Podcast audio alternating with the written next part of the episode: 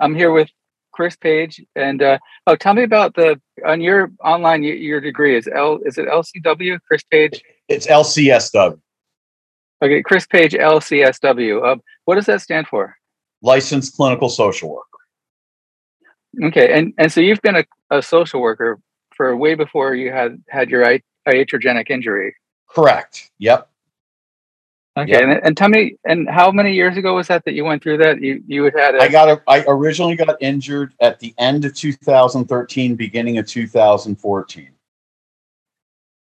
Oh, so before that, you, you didn't know what it was to. I had no like to, idea. Nope, no idea. Oh, so and and did you did you personally did you know much about akathisia and no. iatrogenic injury before that? No, the irony is is that I had taught multiple semesters of psychopathology, which is basically teaching the DSM to people, and I don't think I ever mentioned akathisia once. Plus, I mean, I worked. One of my internships was with the head of psychiatry at the University of Miami School of Psychiatry, and I sat in with him and some fifth year medical uh, or uh, actually psychiatry fellows to do supervision, which I just basically sat back and listened. And I guarantee akathisia was never mentioned. Oh wow, wow, and and I know you know it'd be nice to think that psychiatrists and family practice doctors. It'd be great to think that everybody is kind of aware of the fact that the benzodiazepines are not good things anymore. You know, there's people who are on them, and you know maybe we can't take them off immediately, and and maybe there are some people that do okay with them. Yeah. But but I, I just saw a thing the other day. Um, I think it was on the Quora website, a question and answer thing where a psychiatrist was talking about what medications they prescribe to patients, and it, it seems like it's still going on. You know, the, the benzo prescribing hasn't really probably slowed down out there. I'm, I'm not. I mean, what what are you seeing with that? Yeah, I mean, I think what it is is you have there's a real disconnection. I mean, I think you know that first off, you know, as relates to akathisia, benzos are seen as a frontline treatment, not a causative drug. Um, but I think that I think what it is, and this is one of the most depressing things I've learned on this journey, is that modern doctors have a tendency to not think outside the box that much. And because they've been told certain things about benzodiazepines, including, you know, intermittent use is safe. Um, you know, they I think they see any issue that comes from benzodiazepines as being more a weakness in the user, as if they're an addict, um, and not really related to the potency and dependency issues that relate to the actual drug itself. Um, you know, I think that I do think some doctors have become much more aware of it, but but it, but it's also created a secondary problem, I think, which is doctors have become kind of some doctors have become resistant to prescribe benzos, but then they're very very willing to pre- prescribe gabapentin as if it's a substitute. And now we're starting to see tons of issues with gabapentin also because it has dependency too. I think the dilemma is that the psychiatric profession has been really honestly lied to by the pharmaceutical companies as it relates to the true dependency slash addictive qualities of taking a psychiatric medicine. Yeah, and um, uh, one one that I've seen come up a lot lately, and maybe this is becoming a new favorite of the psychiatrists, is um, Seroquel. I, you know, I, I hear a lot, a lot of my patients that see psychiatrists, and they come back to me saying, I just got put on Seroquel. Well, and that's what they put me on in the detox when I went to the medical detox because I think what Seroquel does, Seroquel, I mean, ironically, you take somebody off of benzodiazepine, which is a considered medically a minor tranquilizer, and then you put somebody on Seroquel, which is considered a major tranquilizer. And you know, I think that that what the reasoning behind it is that Seroquel is very sedating. And when you take somebody quickly off of benzodiazepine, you're often opening them up to high levels of agitation and restlessness.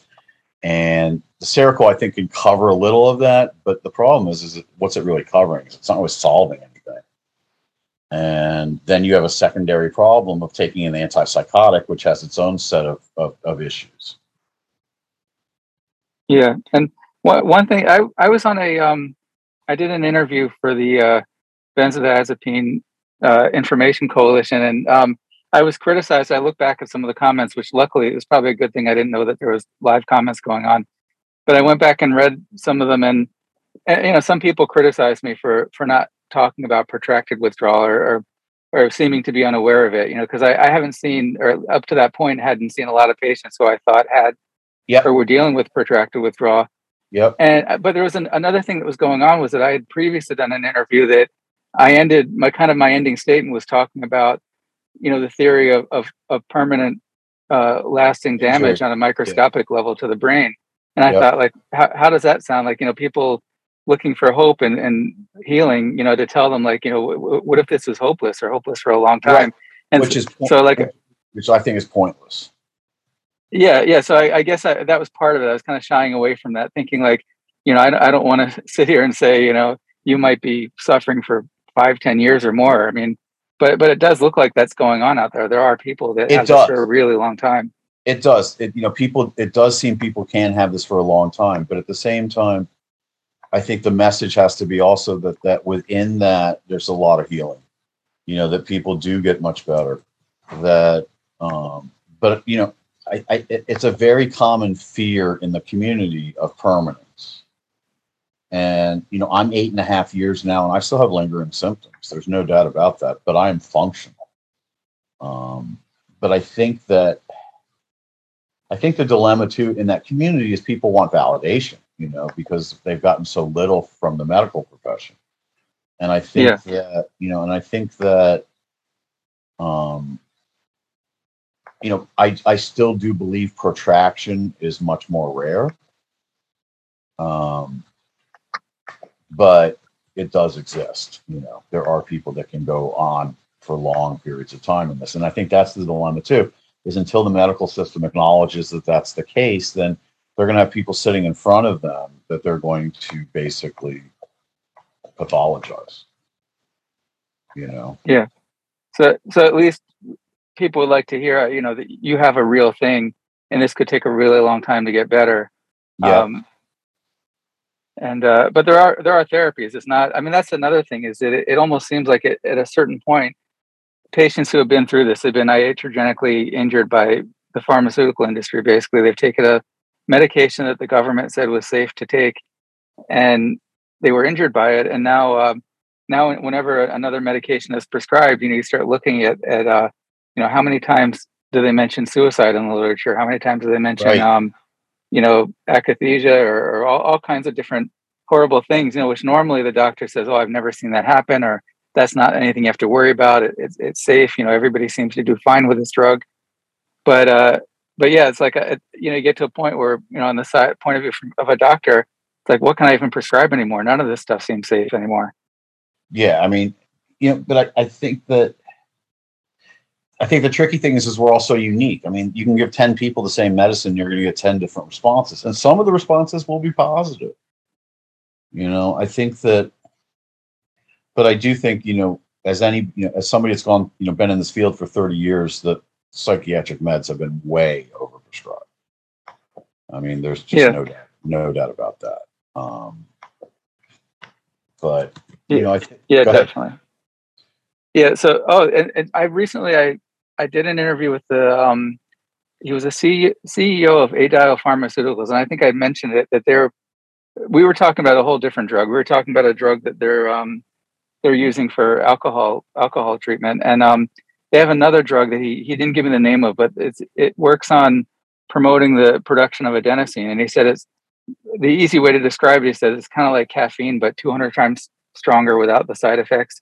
Okay. Um, so and and it it kind of stood out to me because you had mentioned when we talked previously, you mentioned adenosine. You know. Yep. And and if if that that that's like a balancing factor between you said two different things. Um, but we, can you explain that the the? Uh, well, I think what the, adenosine seems to be a neuromodulator, where it affects like it seems to be kind of an you know between three systems: the GABA system, the glutamate system, and the dopamine system. And it seems like those um, are the systems that get affected because what I believe is, is akathisia has predominantly been seen as um, a dopaminergic dysfunction. But when I experienced it, it felt like dopamine could be responsible for the movement part of it, but it felt like there was an agitation and restlessness that the dopamine couldn't account for. And so the more I researched it, the more it felt like it was a glutamate GABA dysfunction. And those two systems seem to kind of pair together almost like a teeter totter, where GABA is the relaxing part of the system and glutamate is the excitable part of the system. So I started researching it more, and that's when I found that adenosine link, which made sense to me because that if GABA, which is relaxing, is being reduced and glutamate, which is excitable, is being increased, that would have explained my symptoms and then the dopamine being influenced to cause the movement would also explain my symptoms. And so what I'm curious about is that, you know, this, the, the researcher that I've been following um, did a study using a, an antiplatelet drug called dipyridamole that seems to increase adenosine and had success. He was treating a cohort of people uh, with restless leg syndrome. And he found that the dipyridamole reduced the restlessness of that system. And I'd be, you know, that's something down the line that I would be very curious is with somebody with chronic akathisia, if you gave them dipyridamole, would it reduce, um, you know, some of the agitation? Okay, but it's has it it's already been studied. Like the you said that that the researcher had already given at least he had done restless study, leg syndrome. Yeah, he had done it with restless legs. But I also believe restless leg syndrome and akathisia are on a continuum. That they are similar. They might be, you know, very similar uh, syndromes with just a little bit of you know delineation between them, including severity. You know, restless legs is much less severe generally than akathisia is. Um, but I just yeah, think, and yeah, restless leg syndrome. That's uh, one of the major concerns for um, uh, people coming off of opioids, and then specifically buprenorphine or Suboxone. Yeah. Um, some people complain of that being like the worst part of the uh, the withdrawal. Yep. I mean, I believe it. You know, because you know restlessness. I, I, I think unless anyone has experienced medication induced restlessness uh, which is very different than the, the restlessness that we've mo- generally experienced most of us in our lives at different times um, it's just such a level of severity that it, it, it it's so overwhelming. And i think that that's um, you know part of the you know conundrum is, is how can we parse some of these things out to find better treatment strategies and you know better ways of managing them? Yeah and, and akathisia just to i mean some of the descriptions i've read about it are, are it, it's hard to imagine like like i've um I just even imagine i can't even imagine that. I, I don't even think i have anything in my experience to compare it to but people describe it as feeling like they want to just jump out of their own skin or peel their own skin away. That it's like a crawling of the skin feeling, and you can't stop moving. And um, uh, you know, some people have described it to me as feeling like in all all around or internal pain, but it's not like a a normal pain. It's just pain all over, pain inside somehow. Um, I mean, how would you describe it? To me, and and and my friend Nicole, who interviewed you for Benzo Information Coalition, I believe, we've talked a lot about this because she had it also, is that I think at the core of it physiologically, it's I would call it spinal excitability, where it feels like your spine is literally vibrating and energized and elect as if you're plugged into an electrical socket that is just creating tons of unchecked energy so that then you become so restless and agitated that you can't not move it's like the equivalent of you know we've all been at a bonfire and gotten too close and you feel the feeling of the heat and you instinctively move away from it well when you have akathisia it's as though that that there's a burning you know sun like heat an inch away from you constantly and you try to move away from it by the pacing and you can never get away from it. It's as if, you know, any effort to, you know, your instinctive effort to get away from pain is thwarted because you just can't get away from. It. And, you know, that's the, you know, the hard part of it is that there's no remedy. There's no resolution. There's no way to get away from it. Yeah, and there's some videos online of people going through it, and they're, um, you know, kind of uncomfortable to watch. I mean, to see a person pacing back and forth through their house, moving their arms, and you can feel it, right? Yeah, yeah, and and just to think a person like that can't get any quality sleep, they can't rest. I mean, you know, like I feel, like, and I'm sure it's nothing like drinking too much coffee, but I know that you know if you drink too much coffee, you just can't wait for it to get out of your system. You know, just Exactly. At least for me, you know. No, exactly. I think, I think we've all done that, right? We've all had a little too much coffee, and you're like, "Oh boy, this is really uncomfortable." You know, this is yeah. really uncomfortable. You know, and again, I think that's what's so disheartening for people is that there's no remedy currently. You know. Yeah. What, what about some of the like uh, some of the therapeutic um, or self therapeutic things people can do? They talk about exhausting yourself to to extreme exhaustion, you know, like maybe going for a long walk or doing some activity that can just make you so tired to overwhelm it. I think, um, or, I think it, it's all based on degrees of it. You know, I think that when I had it as bad as I had it, there was, you know, I walked 10 to 12 hours a day and it did nothing.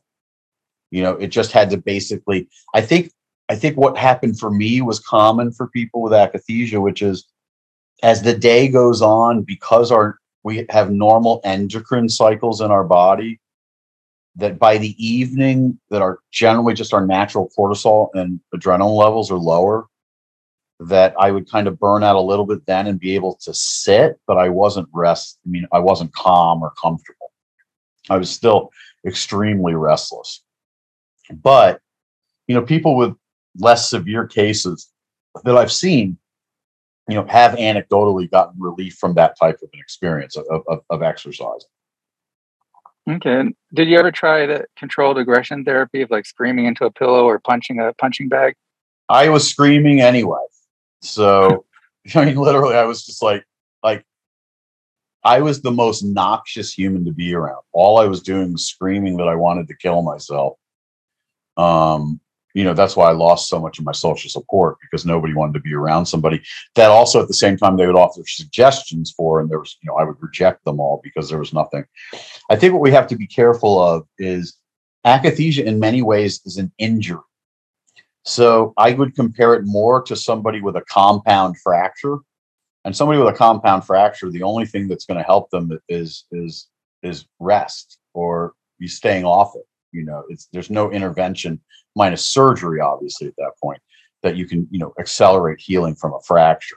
So i think it's very similar that way. And i think that the tricky thing is there are you know akathisia again is a continuum. And so you have people on you know different severity levels and less severe people have more resources available. They have more ability to to work on things. But whereas somebody that has a moderate to severe akathisia really is kind of trapped at that moment and there's really nothing psychosocially at that point that can help them except support. You know that's the crucial thing and that's one of the reasons i'm creating the institute is that social support right now is the absolute biggest delineator of um, people surviving this and you know that's why it's so important that we get the medical system to understand this because a doctor that could tell a family that this is what's happening and is, there, is worth their weight in gold because then the family can be engaged helping the person. Whereas unfortunately a lot of doctors because they don't recognize akathisia will mislabel it. And because of that it creates dangerous gaslighting for patients where they're being told they have something that's just not accurate yeah yeah, I mean, in the typical experience of a, a doctor in a busy clinic, um, you know, the thinking is, you know, when you walk into a room, and, and not not that doctors are all, you know, doctors do care about their patients, but at the same time, the thinking is how to, you know, you're, you're trying to plan out your escape. You know, how do I get out of the room? What can I prescribe? You know, diagnose quickly, prescribe quickly, and you know, and the visit is over with handing over a prescription. Um, and yeah, so so you can see, and and they and I know that they've tried to make things easier. Maybe, and this is maybe what you're trying to work on. Like just for example, uh, for diabetes, you know, they they now they can use that hemoglobin A1C, which was never meant to be diagnostic for diabetes. It was meant to be a monitoring tool, and now they allow that to be used for diagnosis. And I had heard a lecturer say once, the reason for that is not because it's a good tool for diagnosis. The reason is no, I think I might be thinking of something else. It might be the cutoff that you for diabetes blood sugar, but they, they had implemented a, a much easier way of diagnosing rather than have people sit in the clinic all day doing drinking sugar drinks and testing their sugar again every couple hours. Because in New York, doctors were seeing 50 patients a day in these busy clinics and they didn't have time. So like we need right. to make things easier just so they can quickly look at a person and say, okay, you've got diabetes. No, we're not going to call it pre-diabetes. We're just going to call it what it is or what it's going to be soon and and start treating it. Um, I mean, maybe that that's maybe where you're going. Uh, that doctors that are moving quickly, seeing a lot of patients every day, that they're aware of this, and this isn't something to to prescribe more psychiatric medication for, right? But to acknowledge that it acknowledge it exists, and maybe even recommend or refer someone to a um, a counselor, a therapist, or coach, or someone who's experienced in working with the condition. Yep. Yep. I mean, I think that's the thing too. Is I want to train more people to be able to support people in this. You know, the there's such a need for people to be able to recognize and identify this and help people. I mean, you know, if a clinician is trained well enough and can tell a family that this is what ha- is happening, they can save somebody's life. Yeah, and you you mentioned at one point that you you felt suicidal from it, which I can imagine. I oh, um, I, I was actively suicidal for three years. You know, yeah. I was. I mean, I literally would pace around with a loaded gun in my hand. Yeah, and, and that's it seems to me not the same. It, well, I don't know. There's, there's there, I, I interviewed someone a long time ago, a mental health comedian, and he talked about having a condition where he was always suicidal and suicide was always an option. And I, and I guess maybe we didn't talk enough about it. Like I don't know if you feel if he was feeling some kind of internal pain or or what, you know, what was the reason for like why does someone feel that way? But in in the case of akathisia, I mean, you can see like it, it might feel like there's no light at the end of the tunnel. That there's right. you know no no hope really. And and I think that's the message that you want to get across to people that there there is hope. You know, even though it may be way off in the distance, that it does get better. I think that's the single most important message because I think the dilemma is is that, and you even referenced it earlier, is that we we don't know for sure if there is permanent damage for people. We don't, but we have, you know, so much of this currently is still based on faith. And I think the most important message for people is to understand that you can get better. You know, that there is hope because all I do all week is talk to hopeless people and try to give them hope, try to get them to hang in there. And, you know, I think it's important, you know, the brain is an amazing, amazing neuroplastic organism. And it can be subjected to high levels of, of insult and still recover. And, you know, I think that the single most important message for anybody going through this is that you can recover. Yeah, yeah. The brain can work around a, a huge amount of damage um, and and accommodate a huge amount of damage. I mean, just yeah. read some just read some Oliver Sacks. you know, where he talks yeah. about like crazy brain injuries. You know, because I think what the brain does is it, it, it compensates by redirecting, you know, by rerouting.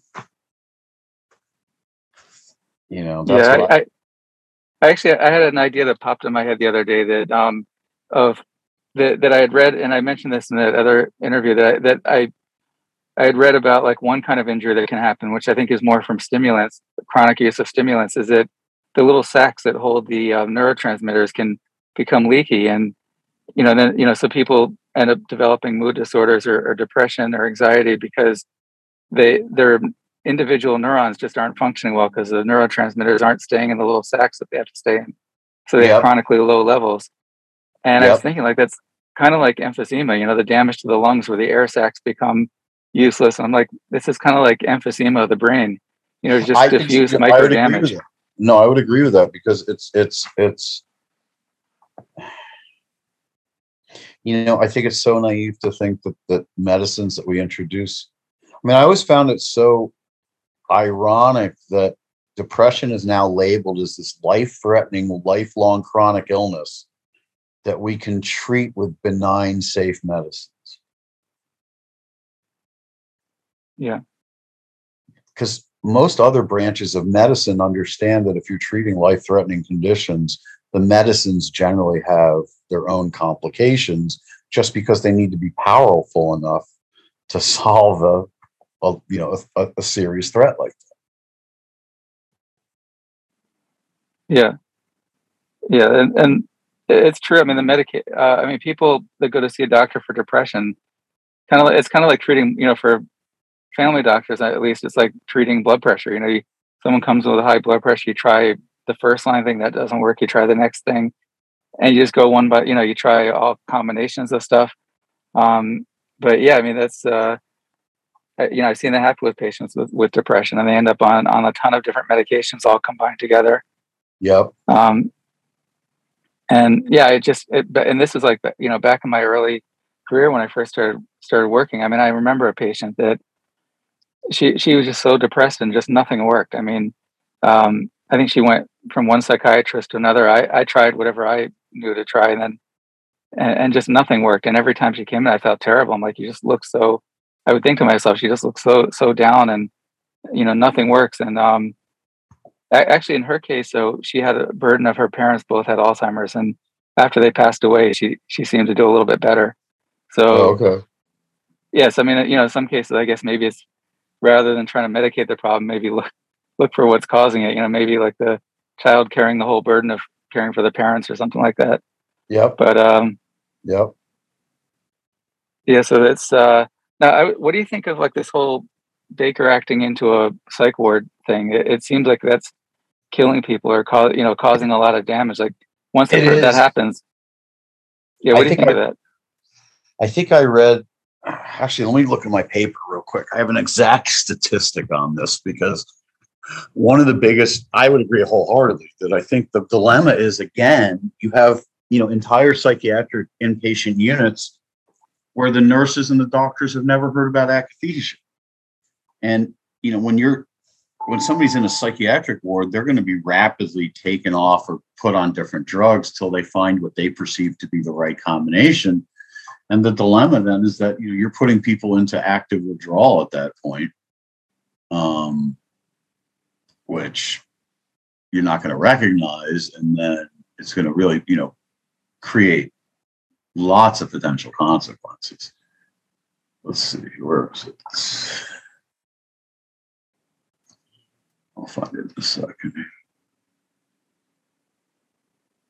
I mean, it was something insane. Like, here it is. Somebody, uh, a guy did a retrospective meta analysis and discovered the three month post discharge suicide rate. So, three months post discharge suicide rate from inpatient psychiatric units was approximately 100 times higher than the global suicide. So basically, you go to a psychiatric hospital, you're a hundred times more likely to kill yourself. Oh, well, I, which I can imagine because apparently they don't let you leave until you take their until they give you a psych drug, and all these psych drugs ha- now have black box warnings about you know increasing the risk of suicide. Um, you know, in, in fact, I mean, one interesting thing was in, in you know reading the uh, product information for Ambien uh, suicide is listed as a uh, su- not suicidal ideations, but suicide attempt is listed as an adverse reaction and not even like a, a rare one. But what percent of doctors inform their patients of that when they give them an AM? Um, yeah, one, yeah. One I mean, they may not even they may not even be aware of it themselves. Right. I mean, they, I mean, because it's I mean, at least now they're all PDFs so you can search through for stuff. But um, that that came up in a uh, what was it that show um, where they these I think it was Nine Perfect Strangers. These people went to a retreat and they were giving them psychedelic therapy, and there was a son that had died from suicide. And I think they were they were saying it was an asthma medication. They never named it, but I think they were referring to Singulair, which also has a, a black box warning about suicide. Yep. But uh, I mean, oh, I took and I took. Ironically, you mentioned that I took Singulair because I had asthma back in my history, and I remember after two days of Singulair, I stopped it because it was making me really weird. Yeah, and, and people wouldn't think about that. It seems like a very safe medication. The impression, and that's probably the impression given by the marketing. But you just a doc as a doctor, I just always felt like, wow, Singulair is so safe. It's for it's for allergies, inflammation, right. asthma, and yeah. and it's almost like taking nothing. It's like you know you get this feeling and like you just like wait, hold on a second, that causes suicidal ideations. I mean, it, it's just crazy that that's even a an issue with it. It's crazy. I mean, I think that you know it, it's amazing to me how many drugs have suicidal side effects that don't seem to be common knowledge. You know? Yeah. So anyway, I wanted to talk about um, at least two therapies that I know that you do. Um, one of them, and this was featured in a huge way on a show. I don't know if you did. You see the show, The Affair? No. The Affair. It, it goes on for a lot of seasons, maybe like five seasons. But at some point, for some reason, they focused on EMDR therapy. Uh, there was oh, these okay. people that went to a they went to a convention on PTSD, and and they're actually practicing it on each other. And uh, doing this whole thing where they hold each other's hands and uh, stimulate their palms and say, you know, think of something and go with it. And and so they they really featured it. So it was interesting. And um, and then then I see that you you practice EMDR, and I and I looked it up, and it was invented in the '80s by a a woman psychologist that was walking through the woods one day and noticed that she felt better when her eyes moved back and forth, and then from that experience developed this this incredible therapy. Uh, tell me about your experience with it. Yeah, so that's Francine Shapiro, who was amazing. And so my experience with EMDR is kind of multifaceted, which is both personally and professionally. So let me start with the personal, which is before I got trained um, in EMDR, I actually went and had some EMDR done to me because I had some complex trauma from my childhood. And I was adopted and I had childhood asthma. And when I was actually getting trained in hypnosis, one of the trainers we were just talking, he said to me, You know, your asthma is birth trauma.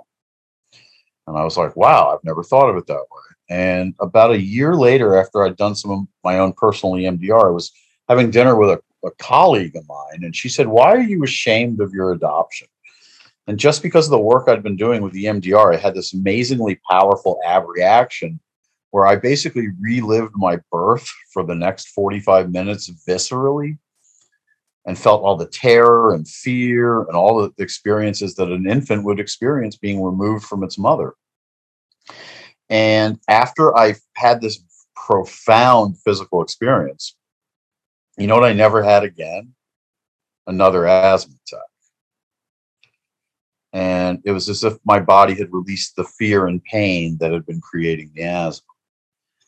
And what I've then so then I got trained in EMDR and I've used it now for probably almost 20 years. And I think for single event trauma, it's the best treatment. You know, if you've had a car accident or, or some kind of you know experience that was a single event trauma, it's amazing. It's really good for complex trauma, but I think it's a part of that treatment. Um, what EMDR really is, is, is it's based on, you know, as you described, bilateral stimulation. You know, she discovered that when her eyes moved back and forth, it resolved some of the discomfort she was having, you know, related to that memory. And so it's the back and forth of the eye movements, which I think in many ways simulates the rapid eye movement we have when we dream. And I think, you know, dreaming we know is a, a very powerful uh, problem solving process. And I think what she discovered was a, a way to consciously dream almost to find a way to tap into the brain's natural um, healing mechanism. And you know that's why you know I've seen people with you know trauma you know have accelerated healing. You know you can get over things in a couple sessions that with talk therapy I don't even know if you could get over. Um, but you know that's been an amazing thing. But I think the second thing you were going to ask me about that I think is really the most amazing thing that I've ever used is called the Safe and Sound Protocol. And oh yeah, yeah, and that I the guy I looked up um, the guy who invented that is has so many publications and patents. I mean, he's like a an incredible intellectual. He really is. I mean, well, he created what's called the polyvagal theory, which is one of the more modern views of neuroscience, meaning that we have, you know, we have this giant vagus nerve that goes from our brain stem to our gut. And it's kind of the super highway in our body. And what he has kind of argued is that when we evolved, that vagus nerve branched out and branched out more into our upper organs, including our lungs, and then into our throat, and then into our facial expressions and our facial nerves and muscles. And what he basically talks about is how when we evolved, it was those, you know, that nervous system evolution that allowed us to become socially engaged. The first mammals were food for the reptiles. They were just tiny organisms but then they started to learn because they had this extensive new vagal system they learned how to communicate with each other. So these small creatures started to outsmart the larger reptiles and thus evolved past them. And what he's created is a listening program called the safe and sound protocol. It's a five hour cumulative listening program and you do it in like 15 minute to 30 minute intervals on a daily or every other day basis. And what the program does is it tones the middle ear muscle. And the middle ear muscle is another one of those miracles of evolution where the middle ear muscle in reptiles is fused to the bone and doesn't vibrate very much, which is why they can't perceive a wide range of social signals. Whereas the mammalian middle ear muscle is detached from the bone and can vibrate more allowing us to pick up, you know, vocal tone and tone of voice and prosody, you know, how you speak and the speed you speak at. We can read each other's facial expressions from smiles to the way our eyes squint or open or things like that, which allowed for a very, you know, much wider range of communication. But when people have experienced trauma, and I believe a lot of trauma enters through the ear canal, through loud noises, through parental programming, through things we've been told, things we've heard.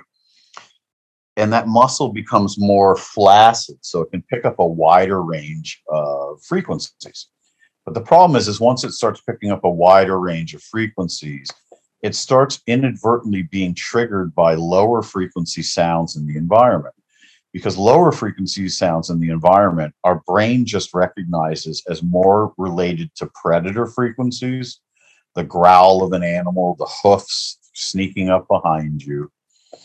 And therefore, once that happens, our brain inadvertently is getting triggered, often unconsciously, by noises. And it can be as subtle as, you know, let's say I'm in a class and I'm listening to the teacher, but then Johnny next to me is tapping his pencil and his pencil is a lower frequency than the teacher's voice. I'm going to inadvertently pay attention more to that pencil noise than I am to the teacher's voice because my brain is ranking it as a greater threat. And even if I only pay attention to it, say 20 seconds out of 10 minutes, it could be the 20 seconds where the teacher says, and your homework is, and the test will be on Friday. And when you miss those 20 seconds, you fail the test and you don't do the homework. And we call that attention deficit disorder. Oh, uh, you, you know what it reminds me of? Um, I think was it last last uh, year holidays, you know, Christmas time. I, one of the gifts I was given by my wife was these incredible headphones that when you turn on noise canceling, it's like the whole world turns off. It's like like I like my ears don't even work anymore, and it's the most yeah. relaxing feeling. Like I can go to the bathroom and not thinking like is somebody out there listening to me or walking by or. Um, well, yeah, you know, it's almost like it creates an enhanced feeling of safe Exactly. Yeah, I just feel relaxed and safe when I have the, these uh, earphones on. But you know, of course, I can't walk around the world or drive or anything wearing them. No, that would be hard and borderline illegal. yeah, but um, yeah. So, so the safe and sound protocol, um, it, it um, I, I guess it's music tuned to the the speech uh, frequency range it's filtered or something like exactly, that? Exactly exactly and i think what it does then is like for me i've done five rounds because i look at it like weight training. And i've gone from i mean i've just become so insanely productive because i'm not distracted like i was. I'm not restless like i was. I'm so much more present things that used to bother me just roll off my back now. Um, So, you know, so you're able to get into like a flow state and do do stuff for longer periods. yes. That's exactly that's a perfect excuse me, that's a perfect way to describe it. Okay. that Yeah, that that- that that flow yeah. I mean, state. so even yeah, so even for people that are you know not um, concerned about a specific trauma, you know, just someone that wants to be more effective. Uh, yeah I. I think i think it's an amazing enhancement product you know that that you know even, like i said we all have small levels of things that have affected us in our life you know i mean there's not anybody that unscathed you know or escapes completely unscathed and i think the trick is you know it could enhance someone's concentration it can enhance someone's productivity you know i find it gets rid of resentments because the reason people hold on to resentments is that it's it's a safety mechanism which is if i forget who hurt me they can hurt me again. But if i oh remember wow, yeah. but if i remember who hurt me through the form of a resentment then they won't do it again. But the problem with resentments is that you can hold on to stuff for years. But what's amazing is when you feel safe and non-threatened and that's what the protocol really does. That's why you know think of the first word in the protocol is safe is that all of a sudden you're freed up from that past energy because the threat doesn't feel the same anymore. It becomes imperceptible because, you know, when you feel safe, the world opens. You feel curious, you feel creative, you feel loving, you feel present. All the things actually we, we set for goals in therapy. Yeah. And and and you know i just have you know i've never seen something and the best thing about it is it's passive you just have to listen to it. It's not like you have to do anything more than that. You can just sit there and you know with your you know get a nice comfortable chair at home relax and because what the original protocol that he used it for was with autistic kids. Oh okay. and he has he's had major success with autistic kids because i think a lot of autism at least some of the behavior is based out of being overwhelmed sensory wise and oh this wow. so oh so, so now does it the frequency does it over the five hour period does it change like or is it just kind of stay Yes. Yes. I think the way I understand it is the first two sessions are a little bit different, almost getting the ears ready, where the third, fourth, and fifth session seem to be more of a different frequency that I think is more deep in terms of the um, effect. You know, it's a little more powerful. So is it like like little by little introducing the those other frequencies that might normally be disturbing, but like kind of sensitizing people to them? I think that's probably part of it because you know what my experience was when I did it for the third round I did it was the most uncomfortable round I had because I think what happens is this is that by reconfiguring or re-strengthening that middle ear muscle you start sending the brain different messages. Like let's say if you had complex trauma a lot of your messaging to your brain is going to be subtly saying you're in danger you're in danger you're in danger. And when you do the protocol it almost resets that that mechanism to predominantly messages of you are safe you are safe you are safe. But the dilemma is if i have a history of trauma or a history of abuse or something like that my body's going to say wait a sec you're telling me i'm safe but i have a history that contradicts that belief and so that's why you know the original protocol he would do it on he would do it five hours one hour each and then when they started using it with complex trauma, they found that that was way overwhelming. And even 30 minutes is overwhelming for most of my clients. So, what I do with a lot of my clients that have complex traumas, I do 15 minute intervals and then rest for a day or two. Because, again, an autistic child's not going to have as much, if, you know, if they don't have as much of a trauma history, you know, if you start sending the brain, you're safe, you're safe, you're safe signals, it's not going to cause as much of a you know friction in the sense where a body's going to say wait a second i have all these stored memories you Yeah. know And, and there's and it's not just like if you work with someone like they you wouldn't just send them off and say listen to the music. You would talk to them about the experience. right yeah you give them, yeah you give them lots of prep you know you want to make sure you understand their histories um you know because like anything in, in our profession history taking is really important and you just want to know your client well enough to be able to possibly predict you know places they might need some extra support yeah yeah that, that makes sense um yeah that's that sounds really good. I mean that just in this what you told me about your asthma and emdr i mean that's incredible. Going from a, a medication that can cause suicidal thoughts to go into a treatment that a non-medication that right. that pretty much resolved the whole the whole problem. Um yeah, and, and get a pulmonologist to agree with them. Oh yeah. Oh yeah yeah yeah of course you want to get your pulmonary function test and don't quit your medication until uh yeah. the pulmonologist says it's okay yeah but i mean i just Um, think that you know but how many doctors would be willing to say wow i can't believe that happened and i believe it you know? Instead they would believe it was some spontaneous remission that had nothing to do you know with anything else. Because i think again that's where i think medicine has failed us is, is it forgets that we're whole complete beings that our emotions play so much of a role in all of our function. Yeah. Yeah definitely. Um and, and have you seen like people with um iatrogenic trauma from medications and akathisia have they benefited from these therapies safe and sound? Yes because what i well what i find is that once pe- people have to get to a certain place in their healing like it's not going to help somebody that's in an active state of pacing and, and franticness. It just won't. But or at least i'm not sure you know because i think you can't you just can't override certain chemical experiences. But i've used it with a lot of my clients as they've started to heal because the other thing is a lot of my clients the reason they ended up in, on psychiatric drugs to begin with was, was trauma. And so you know by helping them you know reduce kind of the overall load on their nervous system from an anxiety perspective i also think that just naturally helps somebody heal from an iatrogenic injury because it's in a sense lowering or lessening the load they have to carry. And so i've used it with probably 10 to probably 15 clients now that were injured um, iatrogenically and i've had really good success Oh wow! That, that's. I mean, it's great to know. I mean, that there's stuff that can be done. You know that. Yep. I mean, you know, it's one, nice to say. You know, we we believe what you have, and you just need time. But it's nice to know at some point there are therapies along the way that are not medications that can help. Yep. Yep.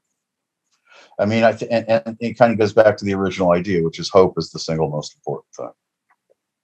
You know, Yeah, people have, definitely. people have to have hope that this is something that can be, you know, not only survive, but you come back and thrive afterwards. Yeah. So would you say like when you first started having these really bad symptoms in akathisia, like for you personally, was it about three years when things started turning around where you started Yes. feeling like maybe life isn't so bad? Yes. That was exactly it. Three years. Okay. Did did you find during those three years, like, was there any kind of relief of you know things that even for short periods of time that you found yourself enjoying doing, or was no, it just nonstop? me, no, it was just nonstop. Sadly, there was no relief, unfortunately. You know, Yeah.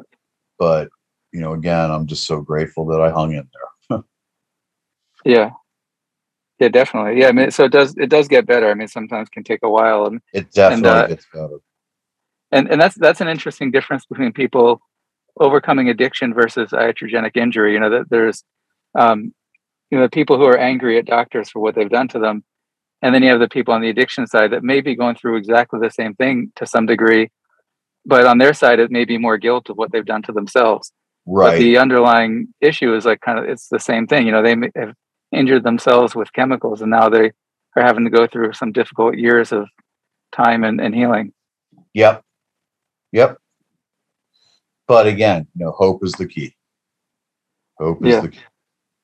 So, uh, Chris Paige, thank you for joining me today on the podcast. Thank you. Uh, this has been excellent. And thank you, Dr. Leeds. I've so enjoyed it.